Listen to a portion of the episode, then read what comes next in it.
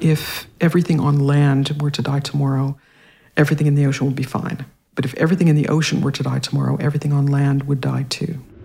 That's Alanna Mitchell, author of the groundbreaking book Seasick The Global Ocean in Crisis. Ten years after its release, we talked to the author of this award winning work about the current state of our oceans and more. On this edition of Explore, a Canadian Geographic podcast brought to you by One Ocean Expeditions. I think right now we're enjoying very much looking back at the Earth, and it's just a, a fantastic experience, and I just can't wait to get back and start telling people. We left Simpson about June 10th with a fur brigade consisting of a number of York boats, each manned by 10 voyageurs. For us Inuit, it means that Inuit oral history is very strong. And we flew low over every inch of the country that could be. We were hoping that he would fire at us. Oh, I guess 160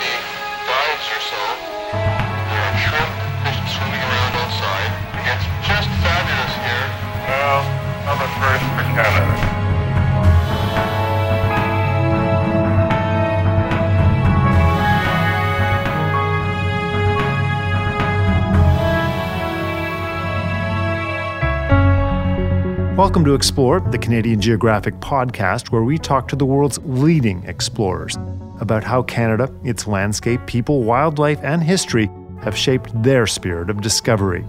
I'm your host, David McGuffin, a veteran foreign correspondent with CBC and CTV News, and a senior editor for NPR News in Washington, D.C. Our guest today is Alanna Mitchell, science writer and fellow of the Royal Canadian Geographical Society. Mitchell has arguably done more than any single person to ring alarm bells internationally about the rapidly deteriorating state of our oceans due to climate change and the danger that poses to us and other species on this planet. In 2009, when Seasick was released, it quickly became an international bestseller, won the prestigious Grantham Award. It then morphed into a popular TED Talk and is now a one woman show, which Mitchell is performing around the world including this August at the Edinburgh Fringe Festival. This is not my father's science. In my father's day, a scientist would spend a whole career trying to figure out the life cycle of a single creature how many babies it had, what it ate, how it spent the winter. It was all leisurely. It was all happening despite us, without us. Scientists were just trying to unlock the timeless secrets of nature, trying to get a glimpse of nature's plan. Today, they're racing to try to figure out how one single species, humans, is radically altering nature's plan. And I realize this is all about carbon carbon and the missing dimension time. A native of Regina, Saskatchewan, Mitchell has been one of Canada's leading science journalists and authors for decades. She got her start at the Financial Post and then the Toronto Globe and Mail. She's written about everything from cancer to climate change, evolution to Arctic exploration, and, most recently, a book about why the Earth's magnetic poles may be about to flip positions and what that means for all of us. I'm taping this in the Sir Christopher Ondaatje Reading Room at the headquarters of the Royal Canadian Geographical Society, overlooking one of the world's great exploration routes, the Ottawa River. But for our interview with Alanna Mitchell, Explore went on the road to Mitchell's home in the east end of Toronto, and we began our conversation with a look back at Seasick and how the oceans are faring today. So, Seasick is about how humans are affecting the global ocean. And the short story is that we're making it warm, breathless, and sour. That's the evil troika. Mm-hmm. As we put carbon dioxide up into the atmosphere, as we burn fossil fuels, the ocean is absorbing something like 80% of the extra heat that is captured by all this carbon dioxide in the atmosphere. So it's, it's, getting warmer. It's, it's the temperature is, is warming. There's also a chemical reaction between the water and the carbon dioxide in the atmosphere that creates carbonic acid. So the carbon dioxide in the atmosphere actually reacts chemically with the water to make carbonic acid, which floods the ocean with acid and changes its pH. So the ocean's becoming more sour. And it's also becoming breathless. So parts are now devoid of oxygen.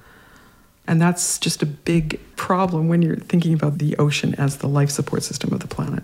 To what degree is it the life support system of the planet? Um, well, the way one scientist put it to me is that if everything on land were to die tomorrow, everything in the ocean would be fine. But if everything in the ocean were to die tomorrow, everything on land would die too.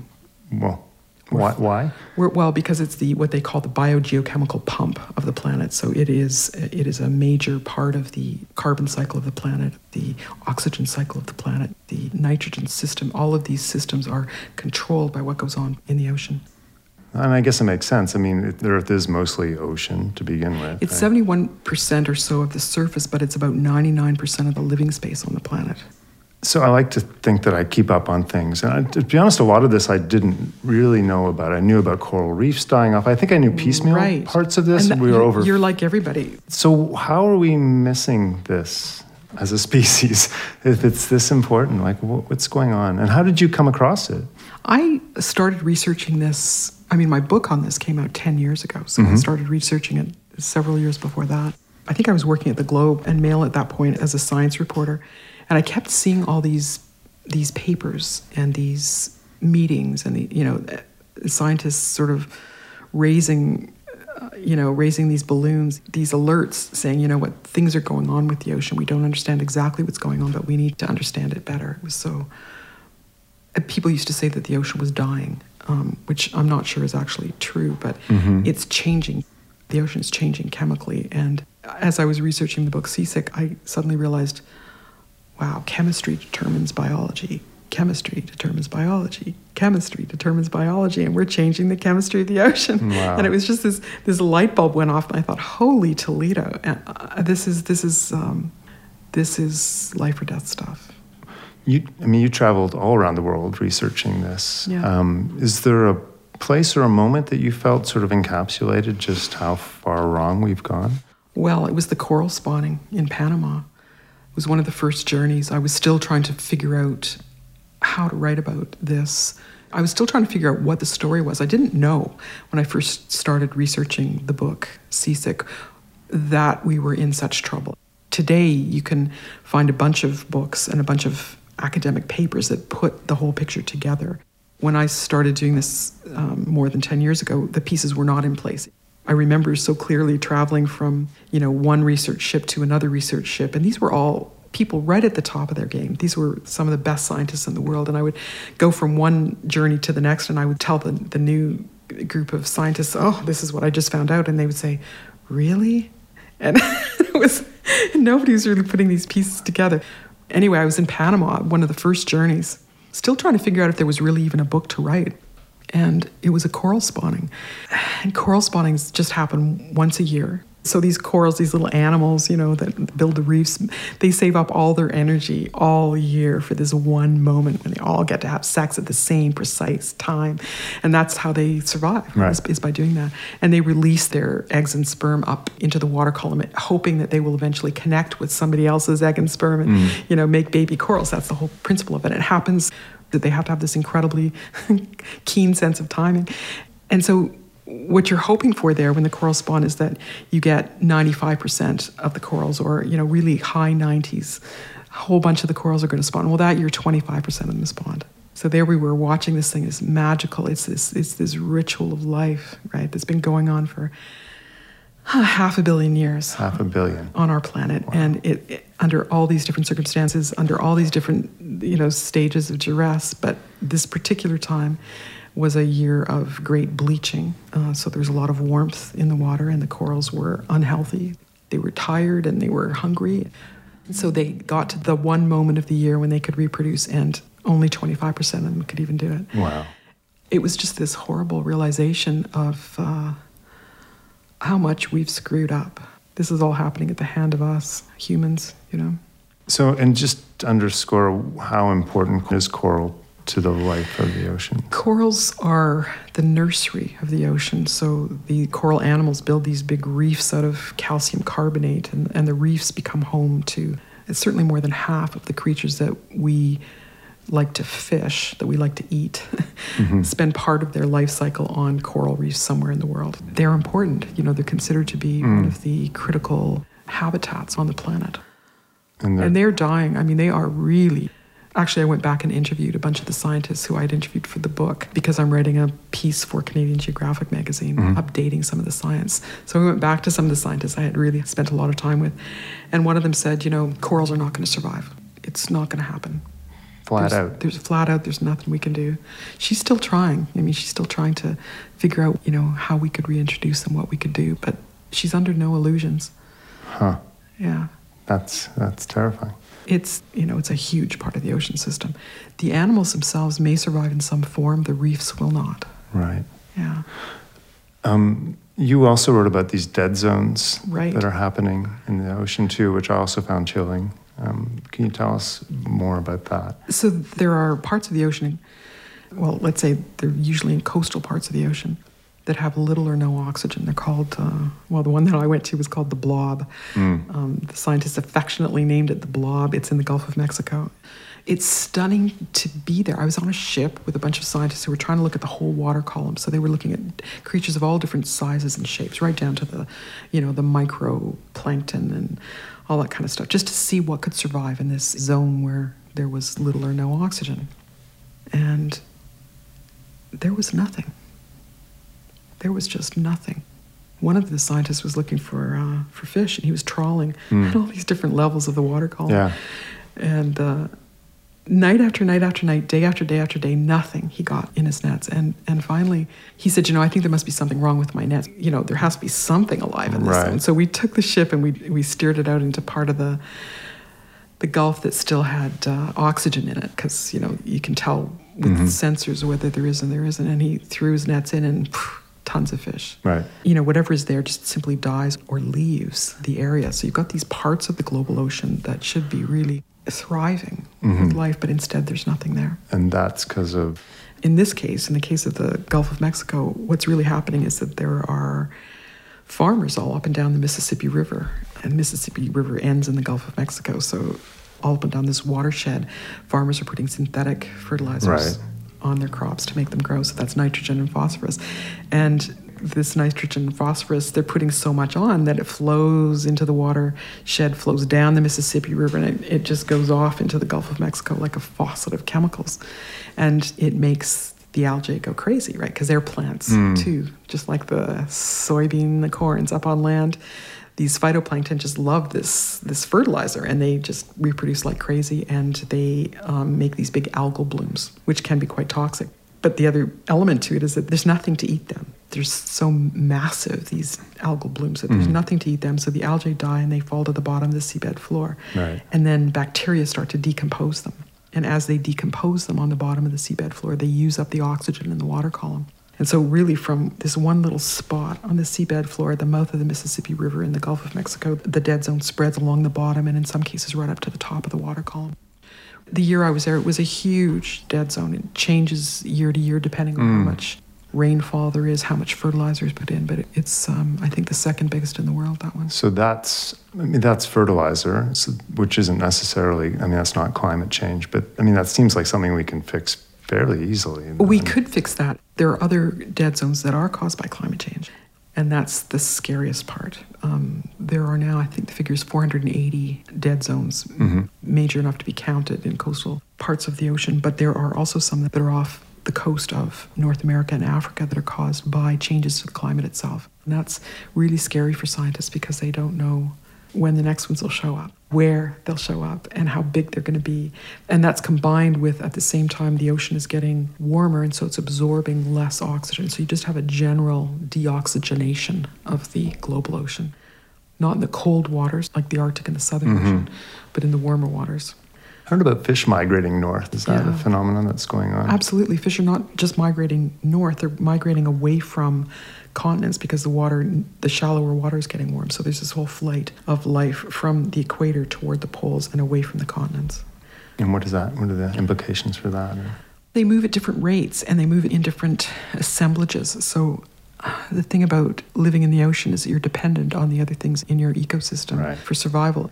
And so these creatures are moving to places where their food is not necessarily mm. present or they're displacing another species that then has to move further north. And so this whole web of life that has been so painstakingly evolved over all these billions of years is shifting. So you wrote this 10 years ago.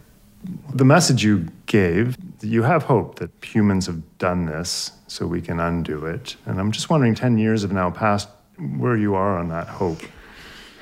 You know, this is one of the toughest things. Um, You know, one of the hardest things is the, the most recent report from the Intergovernmental Panel on Climate Change, which said last year that we had only 12 years to avert the worst social breakdown. And that's a really stunning deadline. I think they meant it to be a prod, to be honest and bold. Um, but when that happens, and you know, within a calendar year, you have governments all over the world that are not only failing to respond, but are actively campaigning for election on the grounds that we don't need to do anything important about climate change. And that's been happening. It's extremely sobering. It's quite difficult to, um, to retain hope in the face of all that. It's, in fact, it's quite a struggle. I think it's going to take something even more cataclysmic than that. It's a hinge moment in our civilization, in the history of our civilization. It will very shortly go either one way or the other. And I think there are some incredibly positive signs, like the climate strikes that kids are launching all over the world, you know, telling us, telling us adults, these are kids who can't even vote. Right. and they're telling us, our generation, that we have to do something. And we're still not there. So this is the moment. This is the moment that's going to make all the difference, not just for us, but for all sorts of different species. We don't have the time or luxury to delay anymore. And I think there are lots of people who get that, and there are unfortunately people in power who don't, who are too intent on maintaining an old system that isn't working anymore. And, and this is the great battle.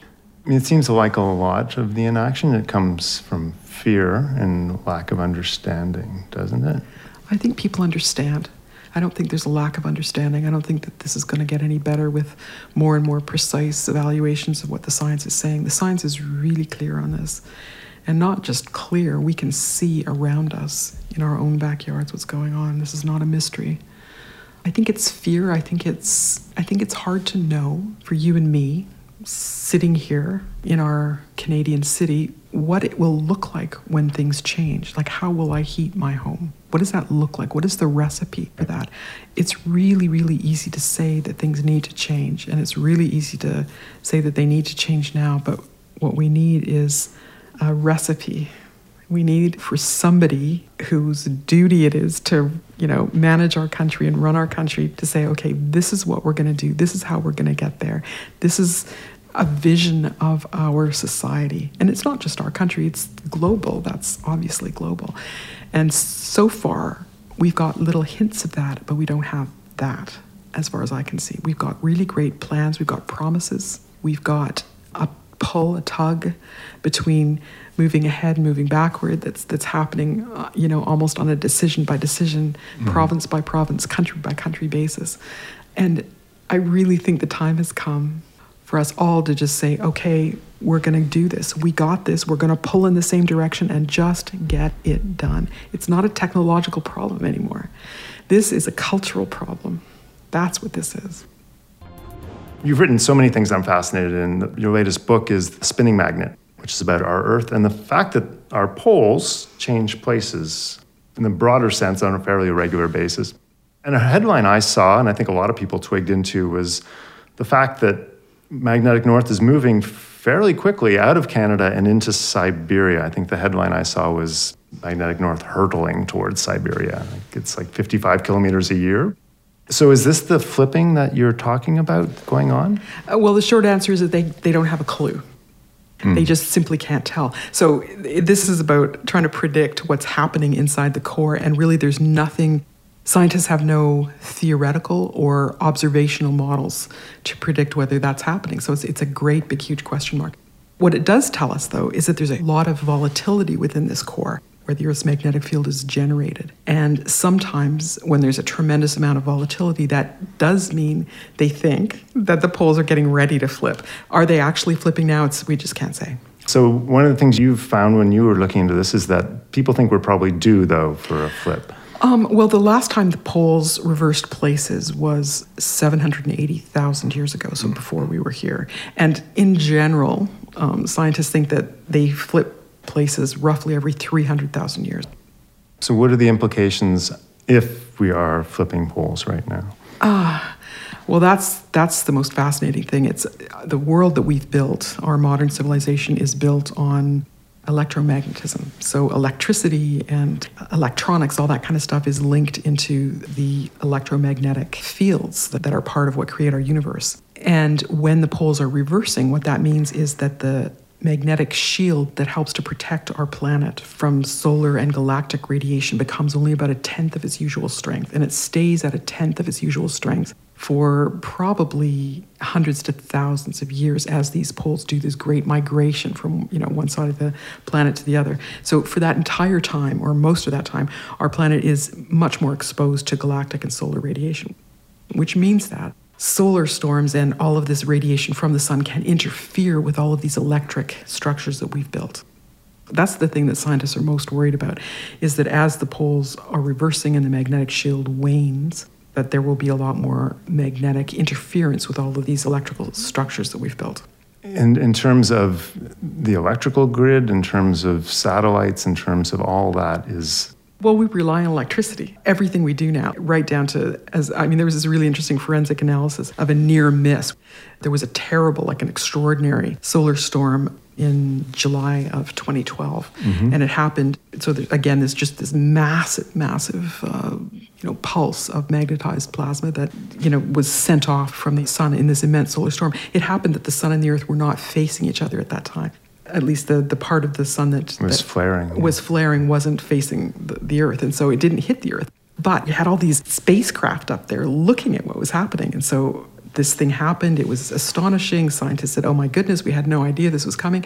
But they did a forensic analysis of what had happened, and then they did an analysis of what would have happened had the thing happened ten days earlier when the sun and the Earth were facing. were facing, and it was just catastrophic. What they came up with was, uh, you know, the grids would have been destroyed, and not just for hours, but for months and years and decades. So you think of that, it was that big blackout several years ago. In, was- in yeah. Quebec in 1989, yeah. Yeah. that was several hours. But the thing is that our grids are more and more interconnected.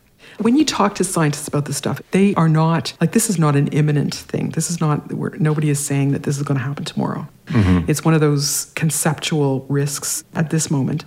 But the thing that makes scientists worry about it is that we're not prepared. That's the thing that they get concerned about. When they put it into the historical context, what they say is that we've built up this extreme dependence on electricity for all of our, you know, for civilization. And we've done that during a time when the Earth's magnetic field has been pretty strong. So as the Earth's magnetic field is becoming weaker, and that's true, it is becoming weaker. And as we are increasing our dependence on electricity, all of those grids, all of those systems are becoming increasingly interconnected. And that's a problem.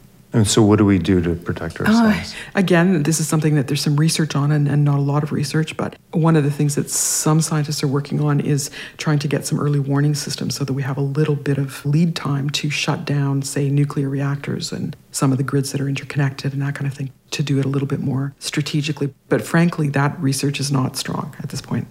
wow. So, what do we do with that? I think it demands, a, on one hand, a philosophical response. I mean, part of it is realizing that we are on this planet that we do not control. Mm-hmm. There are lots of things that we have a hand in now on our planet. We talk about climate change and the fact that our species, our single species, has become a geological force on the mm-hmm. planet, like volcanoes have been in, in years past. But and those are things we can do something about. But but this is not. This is something that we just have to watch unfold, and we have to. I think it's worth preparing for. Mm-hmm. That's what, at least, what many of the scientists I was talking to are thinking about. They say, you know, we could prepare for this. We could protect ourselves. Other people, I've talked to them, other scientists as well, and they say, you know, probably by the time this is going to affect us in, you know, who knows, but maybe it could be hundreds of years, mm-hmm. unclear. Maybe our systems of power and electricity will be so different that we won't have to worry about this. That's one of the things that they comfort themselves with. Yeah. Okay. So, fingers crossed. Yeah.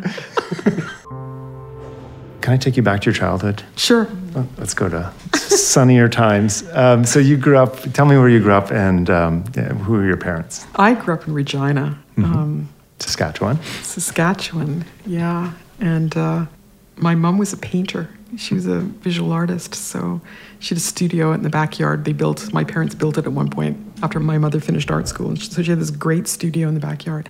And it was just filled with light and paint and canvases. And she used to be out there all the time painting the prairie. Nice landscapes and They were all abstract, highly abstract. That's one of hers there, actually. oh, it's beautiful. Yeah. it's like a nice river scene. Like that's Yeah. very looks very prairie. One of the very rare rivers. Yeah, no, I'm only kidding. Yeah, so she used to paint. Um, and uh, my dad was a biologist who taught at the University of Regina.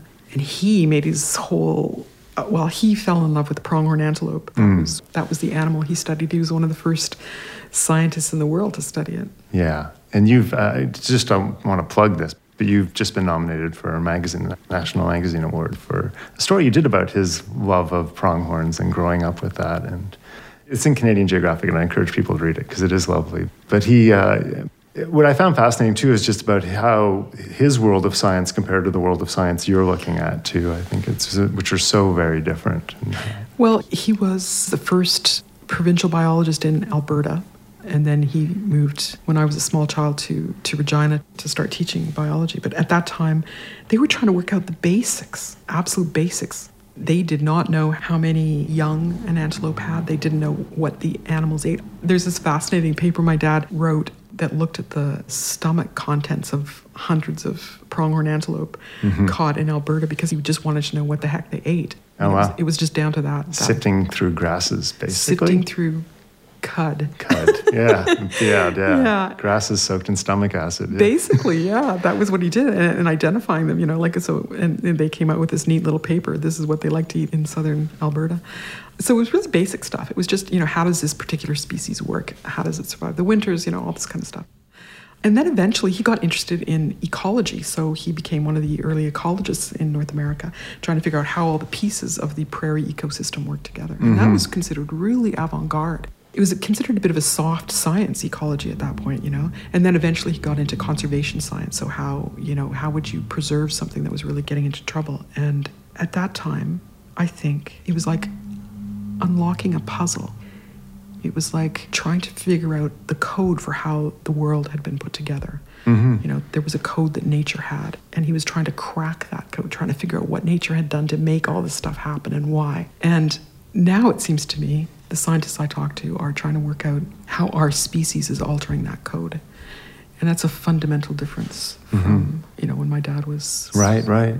But for him to go to make that shift, like you say, which, which was a very new thing to do, but that really is how science is studied now, basically. Like he's sort of laying the template in a lot of ways. Well, he and many other people. I mean, Yeah, they, they, but, you know. they realized that they had to put all these pieces together and, Yeah. and really understand how they worked together. And then now it's not just how they work together. Now the big shift is how humans are affecting how they work together. That's the thing that's so stunning is that our species, a single species, has made this kind of change on the planet. We've pushed the planet's life support systems to places that they haven't been for millions of years. That's Right. what we have done as a species, and in a very, very brief time. Right. You know, less than 300 years. Uh, this is getting depressing. um, no, I know. Let's go back to pronghorns. what about those pronghorns? so, so they're beautiful animals, right? And they look very un-North American, right? They seem like oh, when I look at them, they look they look very much like an antelope you'd find in the Masai Mara or in the Serengeti or something, springing around and well, they're an antelope. Uh, yeah, they used to be called antelope. They're not called antelope now, but my dad always called them pronghorn antelope, and he used to say they're the only antelope in North America because you know some of the cousins, um, not direct relatives, but cousins, are the antelope in Africa. right. Yeah. Um, so your childhood was full of pronghorns, I, I'm guessing, in some way or another. They were very present in your life. And Pronghorns were everywhere when I was a kid. We had this head. I write about it in this article actually, but we had this mounted head. It was a buck pronghorn that my dad shot.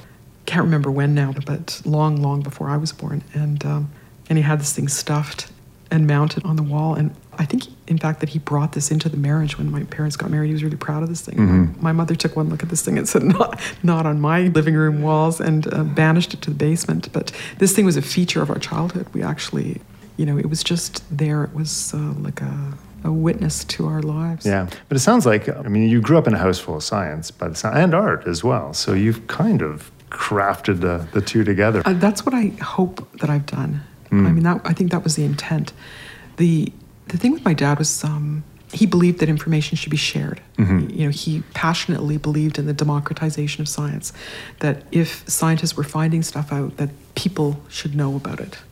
He wanted people to know what the scientific understanding of the world was, and he took it really seriously. It was, uh, apart from the pronghorn, it was the passion of his life, and I think I got that from him. I, I never became a scientist, but I loved to write, and so for me, it was using the art form that I felt comfortable with to democratize science. And Yeah. I've spent, you know, a lot of my life doing that.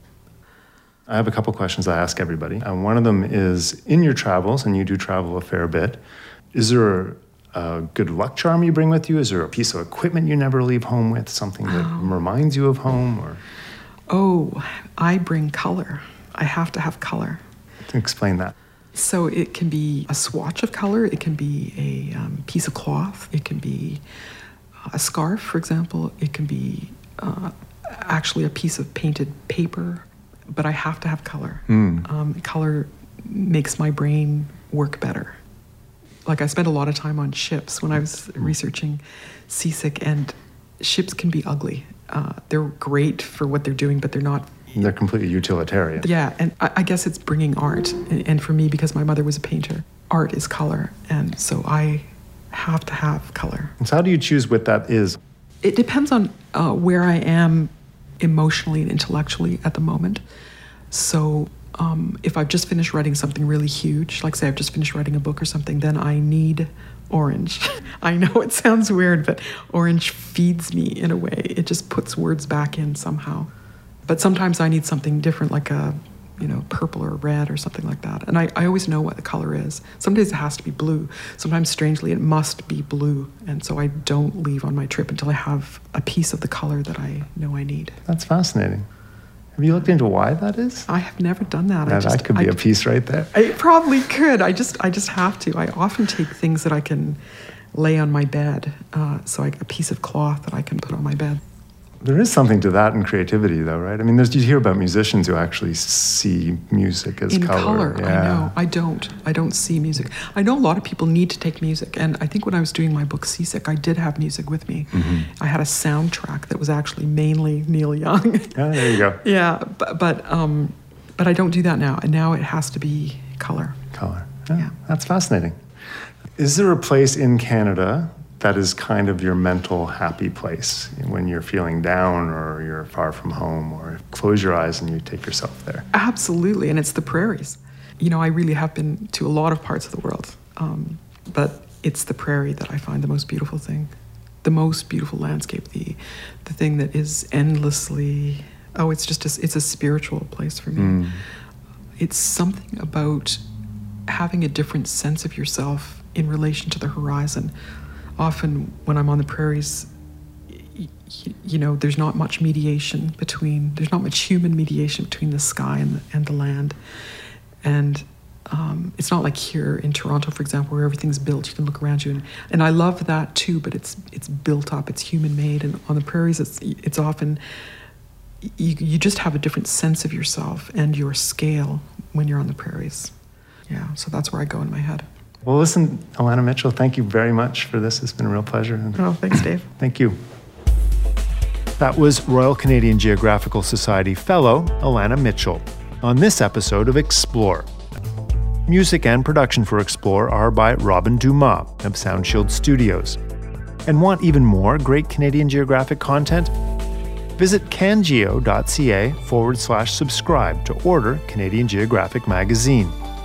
A subscription gets you six issues of the magazine each year with stories that will entertain, surprise, and educate you about the remarkable Canadian landscape, wildlife, and people. Subscribers also get bonus issues of Canadian Geographic Travel magazine and a free wall map of this great country of ours. Subscribe today at cangeo.ca forward slash subscribe.